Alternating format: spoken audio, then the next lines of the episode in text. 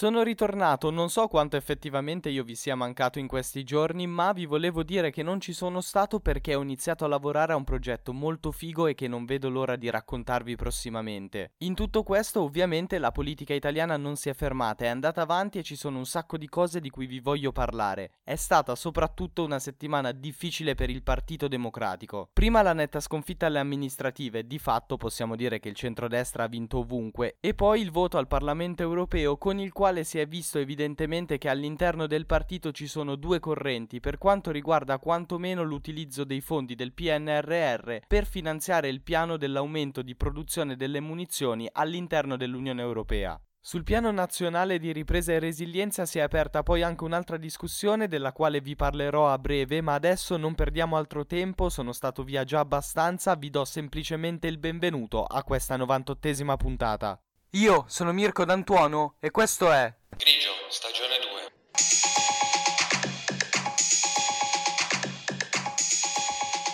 Grigio, stagione 2.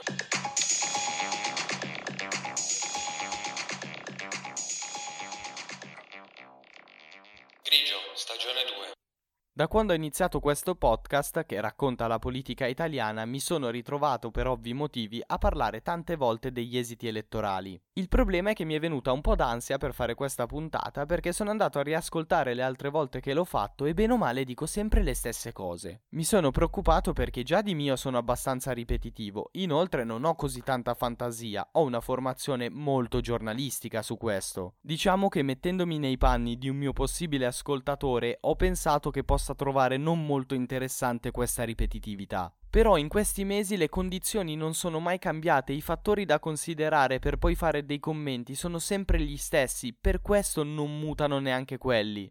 Il sistema elettorale è sempre quello, favorisce le coalizioni compatte. Da una parte il centrodestra riesce a ottenere questa formazione, dall'altra parte all'opposizione questa cosa non c'è. Insomma, in generale gli esiti sono sempre abbastanza scritti, quindi si sa già come andrà a finire e infatti non ci sono mai state sorprese. Non solo si sa già come andrà a finire, ma si sa anche il perché finisce così e quindi bene o male alla fine quello che viene detto dopo le elezioni è una cosa che si ripete e visto come stanno andando le cose e le difficoltà che ci sono tra Movimento 5 Stelle, Azione, Italia Viva, PD nel trovare una quadra comune, molto probabilmente andranno avanti così per tanto tempo.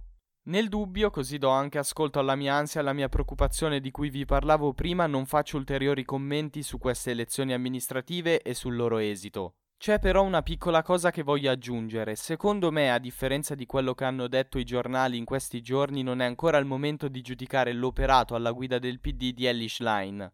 Questo non significa che per me sta facendo benissimo, semplicemente è ancora un po' troppo presto per dire che sta facendo bene o male. È la stessa cosa che dicevo anche per il governo Meloni, quando era entrato in carica alcuni già lo giudicavano come se avesse fatto chissà quante cose. È evidente che quando guidi qualcosa di grosso come un partito, nel caso di Giorgia Meloni poi addirittura uno Stato, un governo, le difficoltà sono tante e c'è bisogno di avere un po' di tempo per capire anche soltanto come riuscire a influenzare un determinato percorso.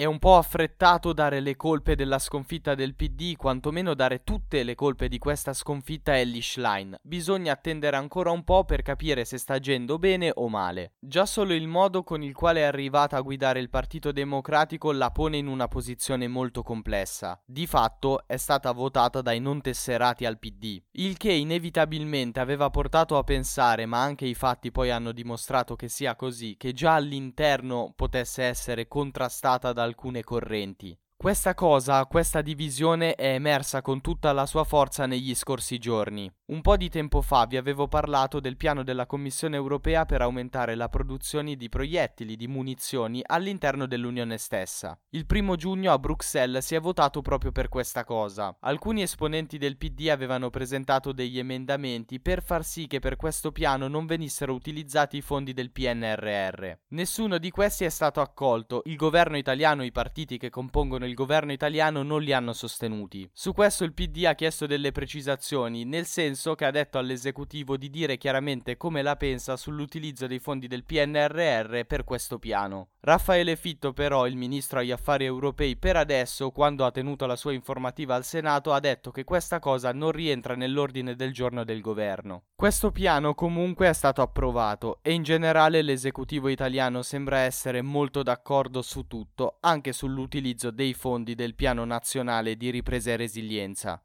Il fatto che alcuni membri del PD abbiano votato a favore e altri contro non è una cosa così assurda. Viviamo comunque in un sistema democratico, ci sta che all'interno di uno stesso partito le persone abbiano delle idee diverse. Ma questa cosa che è normale, anche più di quello che si possa immaginare, va comunque gestita al meglio. Una cosa che il PD non è riuscito a fare a Bruxelles, anzi ha commesso un gravissimo errore politico, ha mostrato tutta la sua fragilità ai propri avversari. Questa però, come vi dicevo prima, è dovuta anche al modo in cui Ellie Schlein è arrivata alla guida del PD. Sostanzialmente, come vi dicevo prima, ha vinto grazie al voto delle persone che non sono iscritte al partito. Questo significa che molto probabilmente gli altri componenti della segreteria hanno un appoggio interno più forte di quello che ha la segretaria. Questo non fa fa altro che portare avanti quella situazione che per tanto tempo è stata definita il problema del Partito Democratico, ovvero la formazione di correnti così forti da sembrare di fatto partiti nei partiti. E quindi per l'ennesima volta la sfida per chi guida il PD, in questo caso per la segretaria, è quella di riuscire ad andare oltre a questa situazione e riuscire a ricompattare il Partito Democratico. Ce la farà, come lo farà, quando succederà, non lo sappiamo, quello che è certo è che io sarò qua per raccontarvelo. Non mi sono dimenticato di quello che vi ho detto nell'introduzione e quindi ora vi racconto qual è quell'altra cosa che ha creato discussione nei giorni in cui io sono stato assente. Mercoledì l'esecutivo Meloni ha deciso di inserire nel decreto legge che riguarda la pubblica amministrazione un emendamento sul PNRR. Prima di tutto si è confermato quel vizio di cui vi ho parlato in passato, ovvero che chi si ritrova al governo in Italia tende a inserire degli emendamenti all'interno di alcuni decreti legge che in realtà non c'entrano nulla. Ma questa volta la polemica non è nata per questa cosa. Nasce proprio dal contenuto di questo emendamento inserito dal governo Meloni nel decreto legge PA. L'obiettivo è quello di limitare il controllo della Corte dei Conti sull'utilizzo dei fondi del PNRR. Negli ultimi mesi questa Corte ha pubblicato delle relazioni per indicare un po' i ritardi e i problemi che ci sono sulla gestione dei fondi del PNRR. Secondo alcuni esponenti dell'esecutivo, in realtà il controllo specifico sui singoli progetti spetterebbe alla Commissione europea.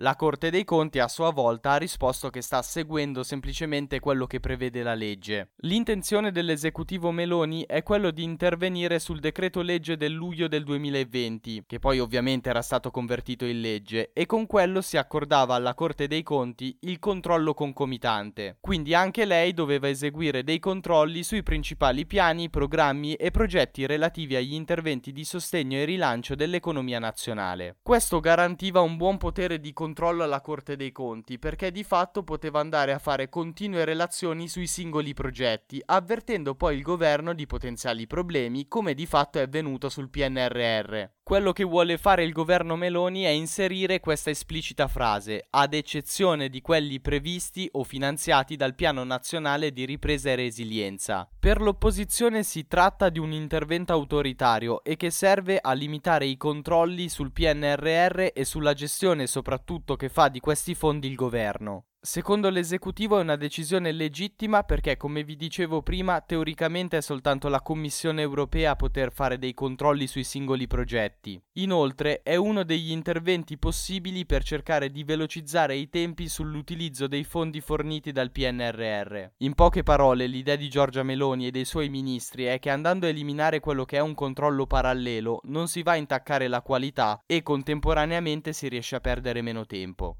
Anche questa è una situazione che sicuramente si evolverà prossimamente e come ho fatto per la prima che vi ho raccontato in questa puntata, lo faccio anche ora. Vi prometto che continuerò a seguirla e a raccontarvela al meglio. Grazie per la vostra pazienza e per avermi aspettato. Sono davvero molto felice di essere ritornato con Grigio Podcast e non vedo l'ora di vivere tutta questa settimana insieme a voi. Io sono Mirko D'Antuono e avete ascoltato Grigio, stagione